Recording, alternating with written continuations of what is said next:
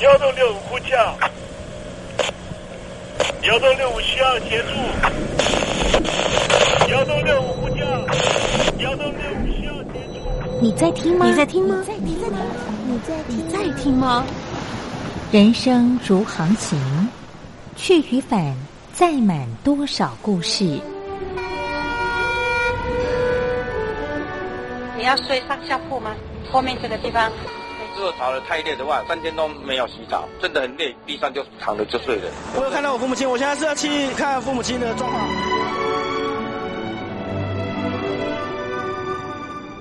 聆听故事湾，让每个故事找到属于自己的码头。我到了那儿以后，我们就往妈妈家去。我一到那边，就感觉我妈妈已经她能够活活下来都不容易。我知道，他没他没跟我讲，我也不敢问，好好苦。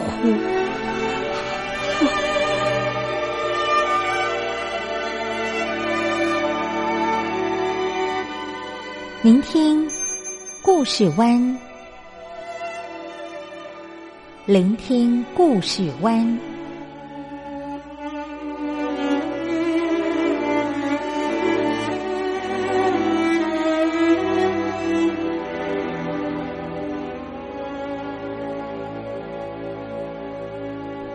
故事总有一个停泊的港湾。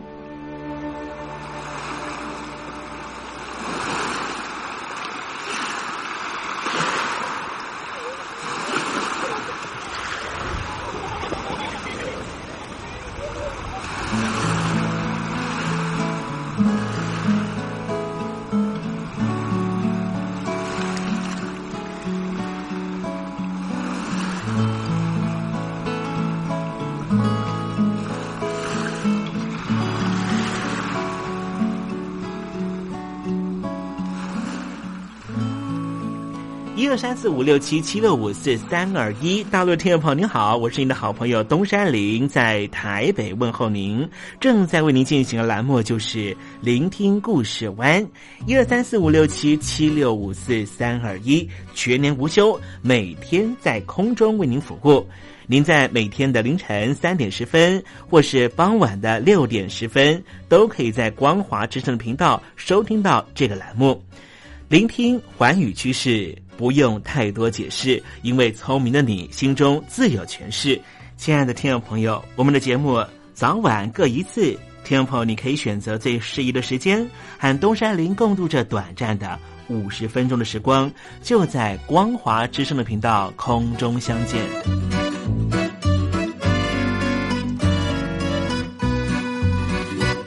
听众朋友，收听、聆听故事湾东山林的节目，到底能够听到什么样的内容呢？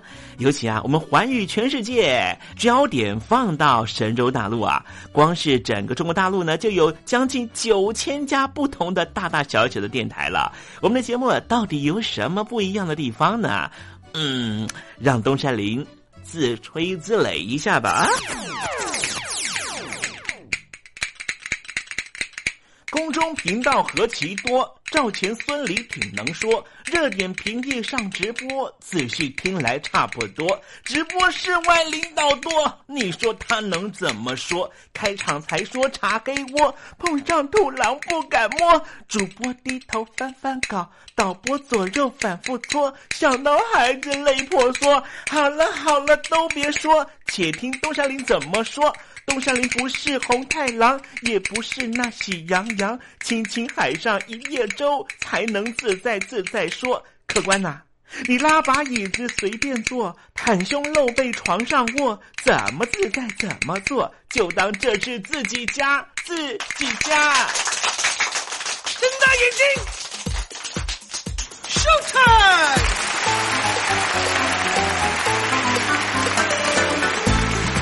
听众朋友，你好，我是你的好朋友东山林，在台北问候您。正在为您进行的栏目就是《聆听故事湾》啦。为什么节目的开场要这样的隆重呢？因为在凌晨三点钟的时候才进行我们的节目啊。听众朋友可能正在打瞌睡之中，或是呢在睡梦之中，所以呢要赶快把听众朋友呢让那瞌睡虫踢到九霄云外啦。听众朋友，今天的节目非常的精彩，千万不要错过喽。那么精彩的内容到底包含了什么呢？赶快让东山林为您报告。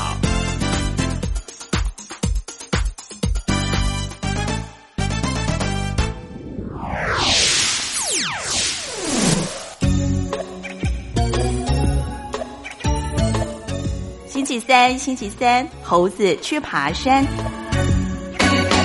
今年的七月二十四号到八月九号啊，日本要举办这一次的奥运会了啊。呃，日前呢，日本首相安倍晋三呢特别说呢，呃，三幺幺地震的时候呢，呃，重灾区呢就是岩手县的野田村呐，将会呢成为台湾的接待城啊。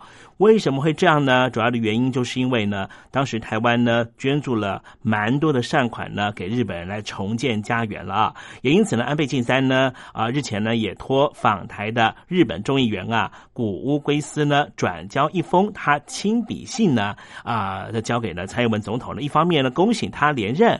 二方面呢，也亲自说明呢，这一次呢，呃，到日本参加奥运的台湾选手呢，将会由野田村的这些朋友呢来接待台湾队了哈。其实啊，这一次呢，呃，台湾呢也是呢日本地方城镇最抢手，希望能够接待的这个参加国了哈。总计呢有二十四个日本的地方自治团体呢，也就是地方的城镇县市政府了哈，抢着要接待台湾的选手队啊，是排名第一位啊。由此可见呢，其实台台湾跟日本的这个民间的感情呢是非常非常深厚的啊。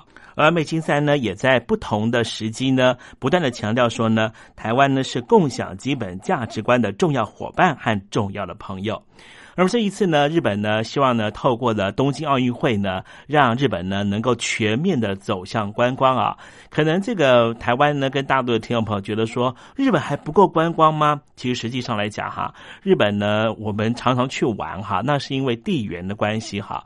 可是呢，日本呢虽然说呢土有所谓的大和民族呢啊这个丰厚的文化资产啊，但是呢。观光的这个产业呢，在日本的整个 GDP 呢，还是非常非常低的啊。因此，安倍晋三呢就希望说呢，哎，透过这一次的二零二零年的东京夏季的奥运会呢，把整个日本的观光能够带动起来啊。好，待会呢，在时政你懂懂的环节里面，我们再跟听众朋友来分享相关的资讯哦。那么今天节目的下半阶段为您进行的环节就是什么呢？就是怎么吃不失智。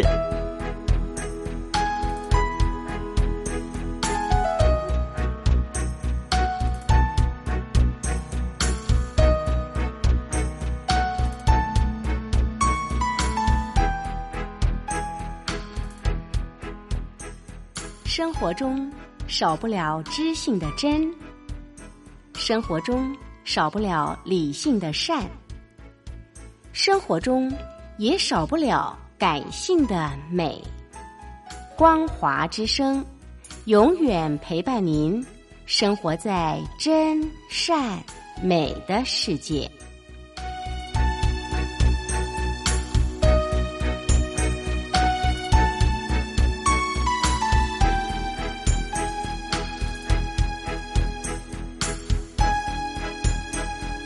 现在，请习近平同志讲话。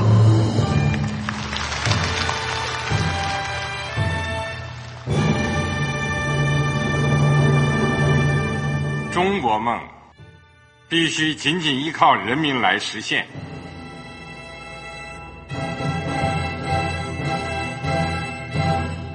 好国民得关心家事、国事、天下事。呃，谢谢发言人。我们注意到啊，现在那个外面有很多关于前中央政治局委员周永康的一些消息和报道。我不知道发言人对这个事情有没有什么可以呃透露、可以披露的。国家对于公事啊，不是什么东西都要公示的。我只能回答成这样了，你懂的。那么作为天津市来说，每年要偿还的这个公路建设的贷款量有多大？哎，这个好国民这个偿还，得回避时政敏感议题。因为他这个这个事儿，我就不好再说太细。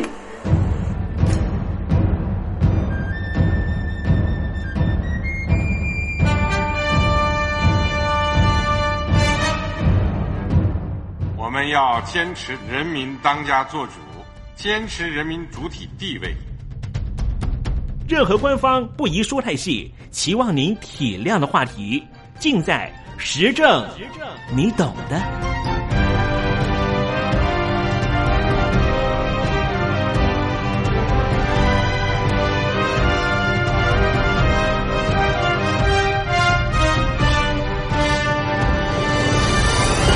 我只能回答这样了，你懂的。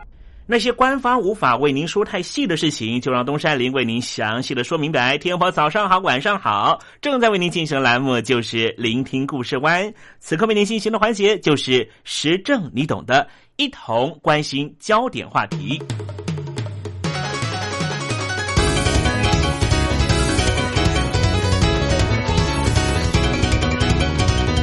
文化真是一项好生意。法国、美国和中国都是靠着卖文化吸引到大量的观光客来到国家里面进行观光，创造了许多的外汇。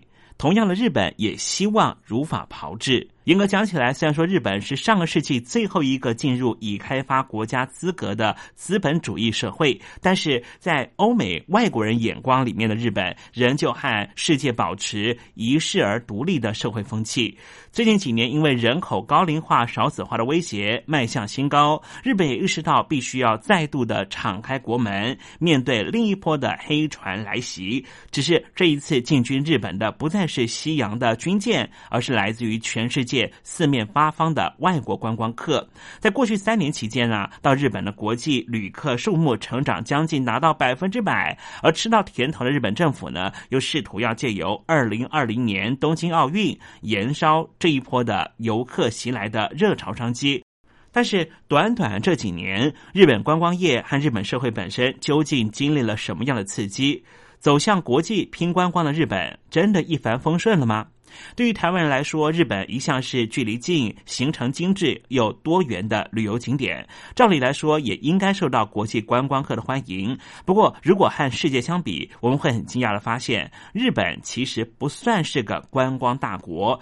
曾经多次推出观光立国的口号，但是过往的日本政府并不十分重视国际市场。在三幺幺东日本大地震之前，日本接待海外旅客最高纪录只有八百多万人，在一年期间，甚至在二零零九年因为金融海啸的关系，一度降到六百多万人而已。之后景气稍微回升，又却因为二零一一年遭到三幺幺重创的关系，这辐射影响，在当年度只有六百多万人。前往日本旅游，旅客崩落到谷底。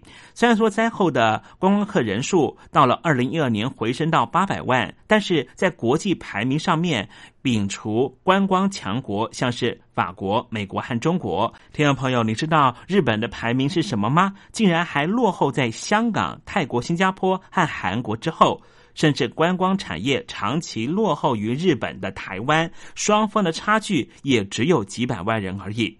对于日本这样有历史文化、自然景观丰富又有非常迷惑人的次文化魅力的大国来说，实在令人觉得难堪。不过，这并不是日本不重视观光产业，相反的，因为日本国内旅游就已经够赚钱了，日本的旅行业者根本不想赚外国人的钱。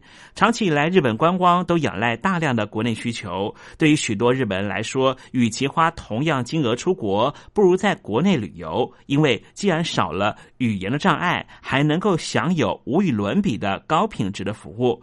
只是迈入超高龄化社会的日本，也就是日本六十五岁以上的老人占总人数已经超过了百分之二十。日本当然也出现了劳动力不足的问题，本土市场微缩的压力，硬着头皮希望能够敞开国际大门，也成为了日本人不得不做的选择。走向国际的日本观光业很快的就遇到起飞的第一个机会。二零一三年，安倍晋三首相喊出了“日本再起”的口号，加上安倍经济学为了振兴经济而持续让日币贬值，划算的汇差，加上鼓励来日本观光，国际旅客更首度突破了一千万人的里程碑。日本政府大举推出了观光配套，例如推广旅游。交通券以及观光客免税，这成效啊，完全反映在一个流行语上面，就是“爆买”这两个字。以中国大陆观光客为首的爆买团，在日本大量采购电器、化妆品的现象，登上了日本媒体。尽管不少日本人批评。这种行为是浪费挥霍，但是对商家来说，爆买团带来的却是无限商机。另一方面，最近日币持续贬值，加上廉价航空这些合作经济在亚洲兴起，更让到日本旅游从昔日的高物价、高成本形象，转而变成更具高 CP 值的亲民选项。这让日本不光是吸引到中国、台湾、韩国临近的观光客，更开发出了东南亚和欧美的市场。再加上东京在二零一三年成功申奥，相关的观光产业势必会持续扩大。除了旅行业之外，电信产业、广告业、饮食业、零售业上上下下都喊着赴日观光的口号。从二零零三年开始经营赴日观光产业，到了二零一三年才尝到甜头。根据日本政府的说辞，真是苦了十年才出现了成果。在超高龄化社会之下，日本过去那一套自给自足的劳动模式也遭遇到挑战。向来被认为对外国人不友善的劳动市场，也开始向外国人留学生张开双臂。拥有日本学历不再是在日工作的门槛。不少大型企业都在积极招募中国、台湾、韩国人才，以弥补日本外语人才不足的问题。虽然日本政府积极招揽外国观光客，伴随着申奥成功，更喊出热情款待的口号，但是很多热门观光地点的日本居民开始发出了不一样的声音。根据朝日新闻的报道，在最热门的观光胜地京都，最近几年涌入世界各地的大批观光客，许多受访者。认为外国观光客不懂得日本礼节，肆意违反许多当地规矩，再加上观光能量已经超过负荷，许多店家和居民甚至放弃举办一些传统活动，宁可少做点生意，也不想再吸引更多人潮。而最近许多到京都的观光客都反映，好像越来越感受不到日本式的热情款待，甚至因为外国人身份遭到歧视。例如，日前有韩国观光客在大阪想品尝道地寿司的时候，却被放了过多的芥末呛得浑身不自在，还闹上了新闻版面。一时间，大量的观光客涌入，和当地人没办法顺畅沟通，彼此摩擦也是难免的事情。但是，问题的主要原因是，其实海外观光客过度集中于东京。京都、大阪这些特定的观光城市，不但旅馆数量无法负荷观光人潮，原来熙来攘往的街道和商家更因此更加拥挤。其实，人口过度集中于都市，本来就是日本社会既有的问题。能不能够趁势搭上前景大好的观光业，把海外观光客推进到落后的乡下地区，也成为日本政府振兴地方的绝佳契机。也因此，日本开始主打来去乡下住一晚的套装观光行程。目前，日本的国际观光极为仰赖东亚地区。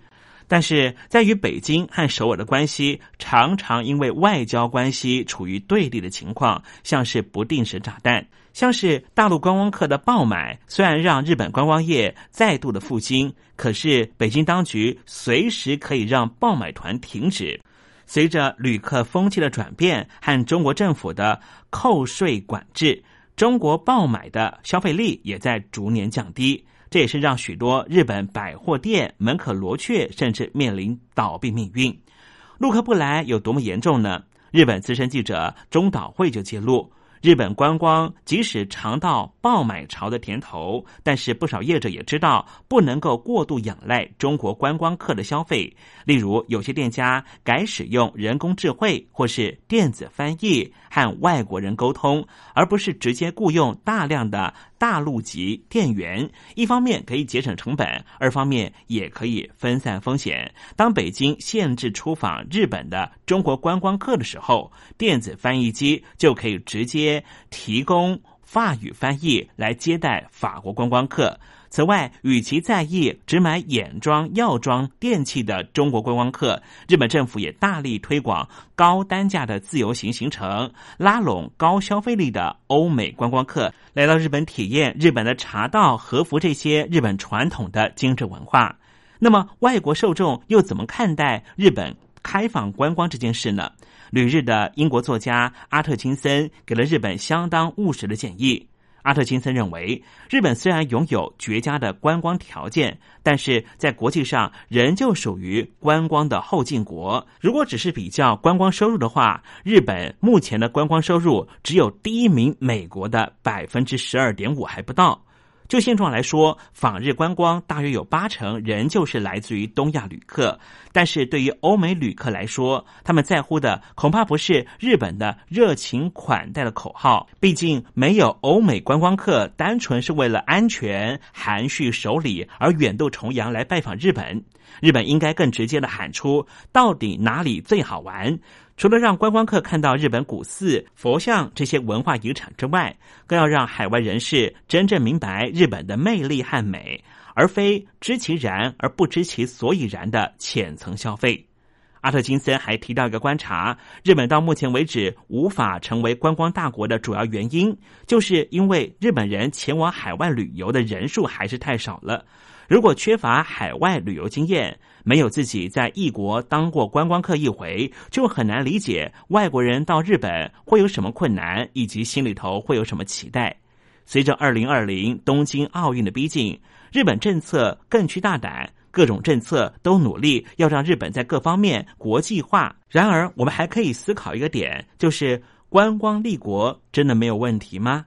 毕竟一窝蜂的当下，光是靠外国人的观光产业就能够成功吗？我们看看过去的例子：巴西办过奥运会，希腊也办过奥运会，伦敦也办过奥运会，澳洲也办过奥运会。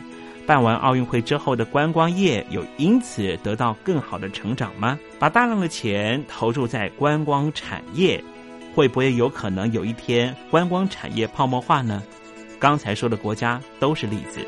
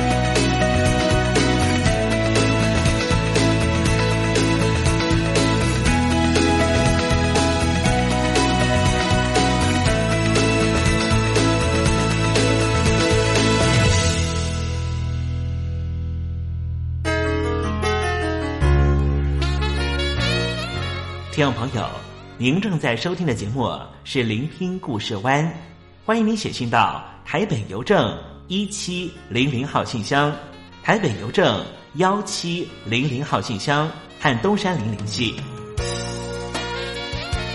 东山林就是东边的山里有只麒麟的东山林，东山林等候您的来信哦。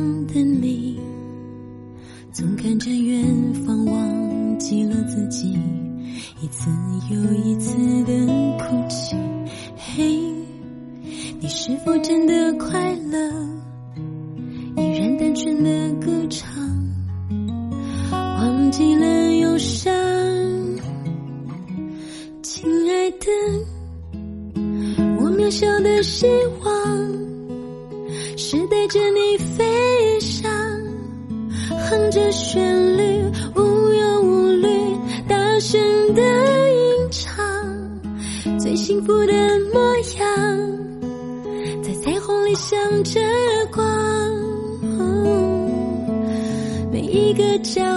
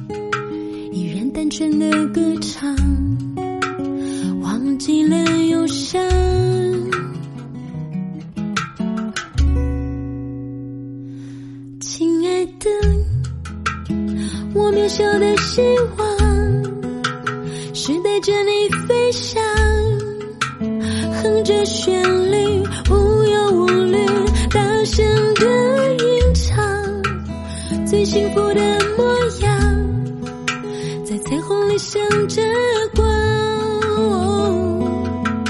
每一个脚步。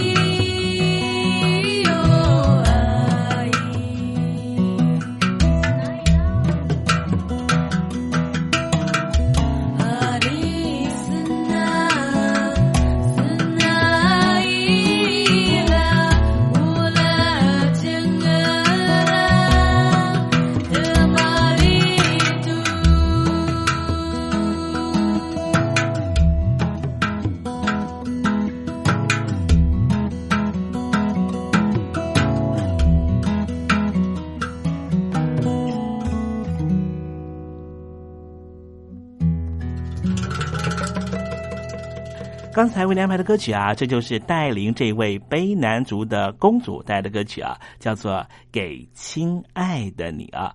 据说呢，戴琳现在呢，好像有一位非常要好的男友哈，恭喜他哦。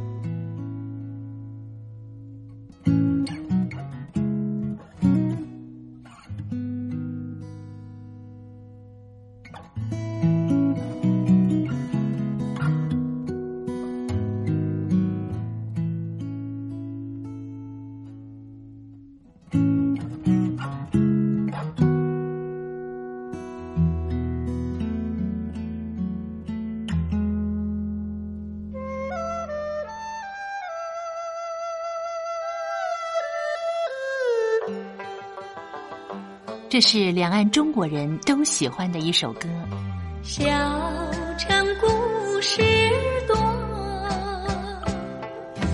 充满喜和乐。如果主持人播错了速度，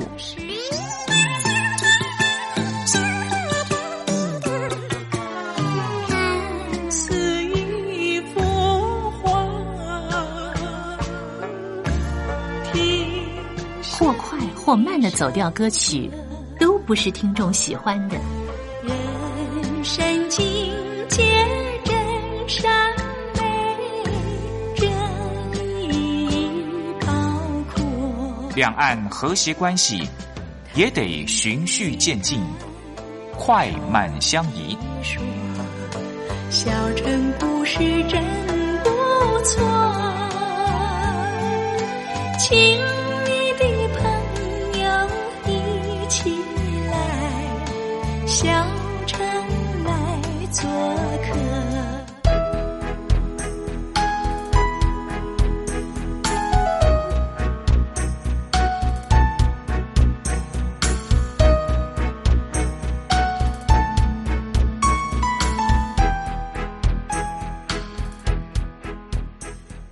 生活中少不了知性的真，生活中少不了理性的善，生活中也少不了感性的美。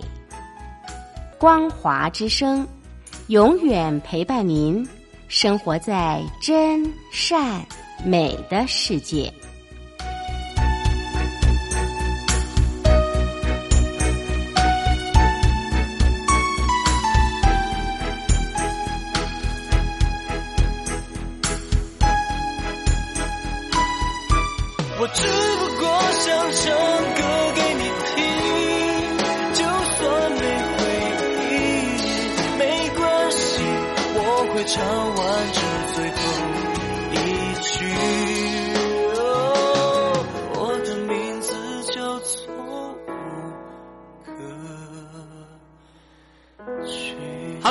的听众朋友，你好，没错，我就是吴克群。不管你现在在做什么，不管你现在在哪里，吴克群和光华之声在台北问候你。我只不过想唱歌给你听，用尽我全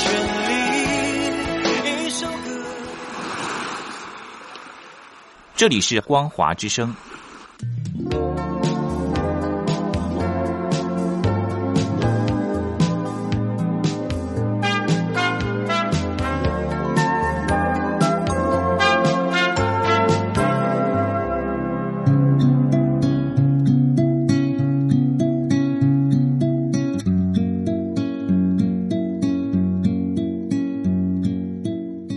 中国大陆有超过一千万名失智症患者，超过半数没有诊治，因为我们社会替他们贴上痴呆的标签。Hello，来了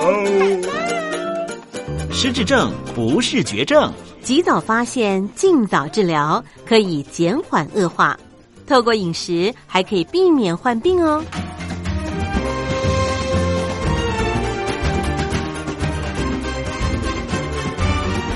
跟着东山林就知道怎么吃不失智。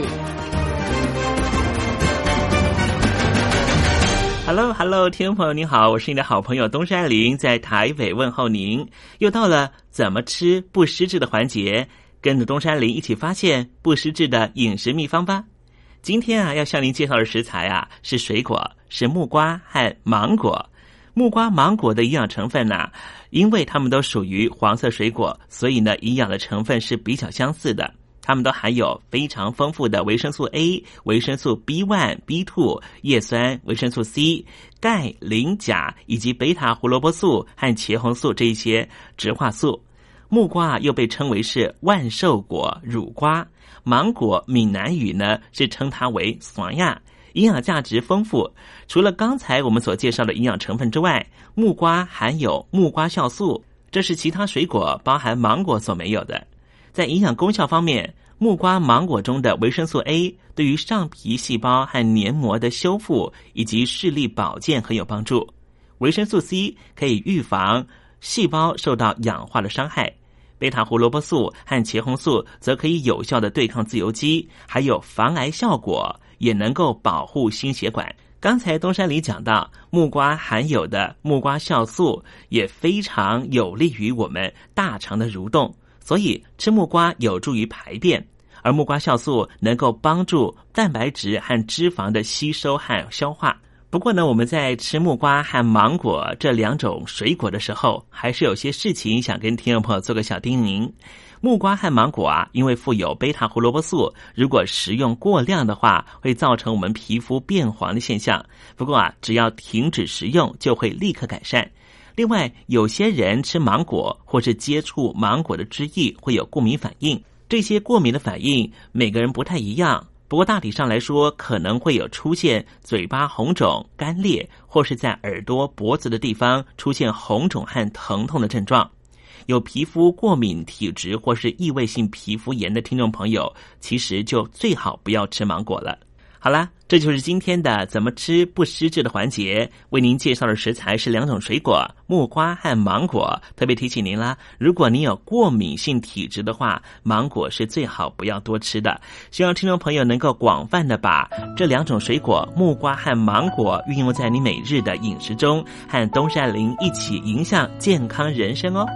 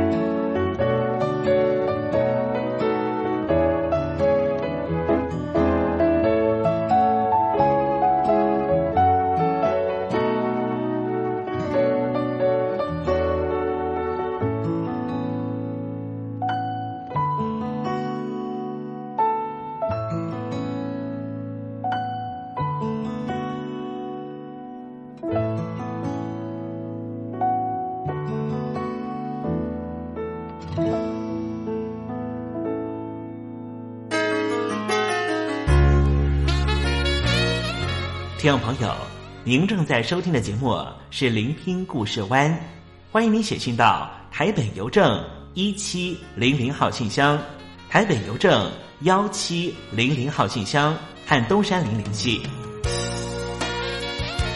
东山林就是东边的山里有只麒麟的东山林，东山林等候您的来信哦。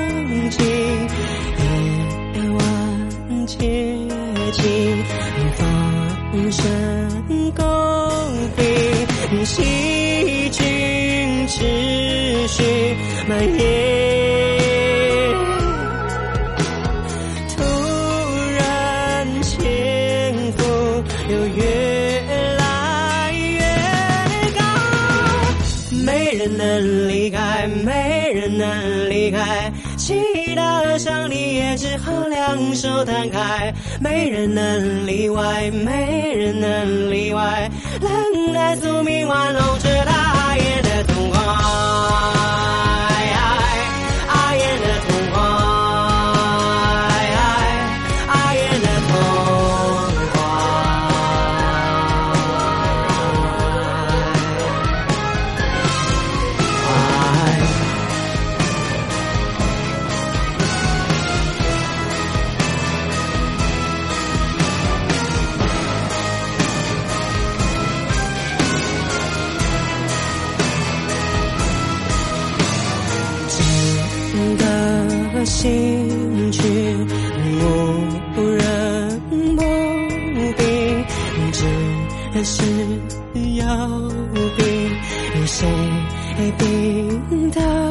得起。细菌持续蔓延。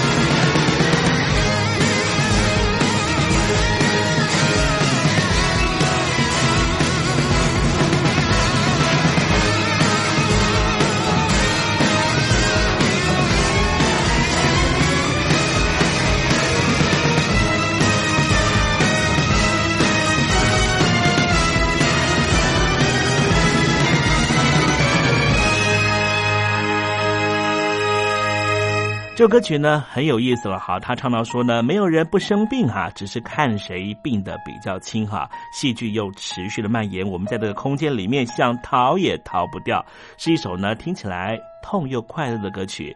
苏打绿的歌曲《痛快的哀怨》。我让你揭发我，让你恨我，让你最怪我。真心要甲你作伴，天涯海角，我是你的人。爱就是三更暝半，有你疼惜我，窗外风雨我拢福建的朋友你好，我是甲你做伙的黄一玲。人海茫茫。不管你在什么所在，一零提起你，拢爱炸着 radio，因为光华之声永远带你啪啪走哦。我替你来吧，因为你来作伴。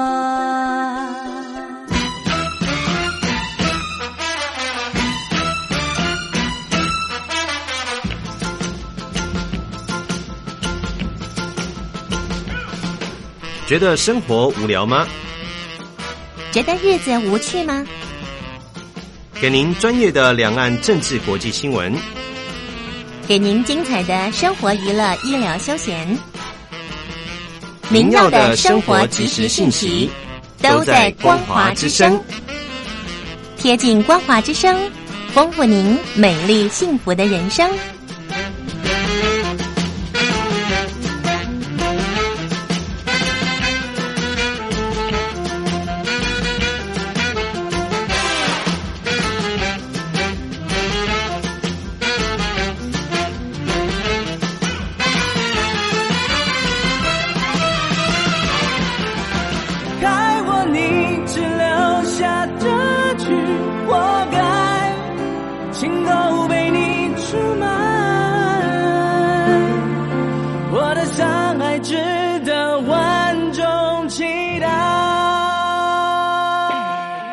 两岸的朋友，你好，我是刘允乐。不论你在哪里，不论你正在做什么，都要允许自己快乐哦。伤害值得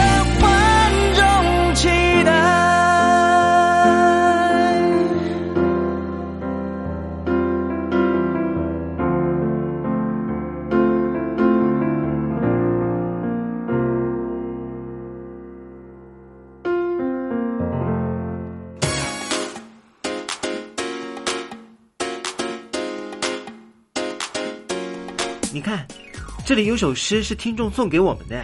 我看看，光鲜亮丽，华美出众，传递讯息，情意无穷。哎，这四个句子的第一个字连在一起就是光华传情。哎，没错，这就是我们光华之声的写照啊！不管是我们的节目还是我们的网站，随时都有让人耳目一新的感觉。收听我们光华之声的节目，能够让你掌握世界的脉动，走在人群之中，能够有自信的啪啪揍啦！啊，这是一定要的啦！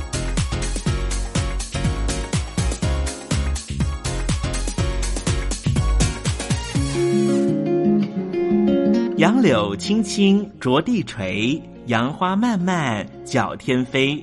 柳条折尺花飞尽，借问行人归不归？听众朋友，这首出自于隋朝的送别诗，作者是什么人已经没法考据了。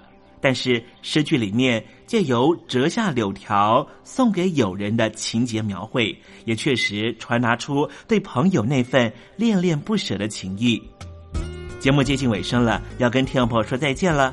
东山林不奢望明天和你在空中相会，只期望听众朋友明日一切平安喜乐。再见了。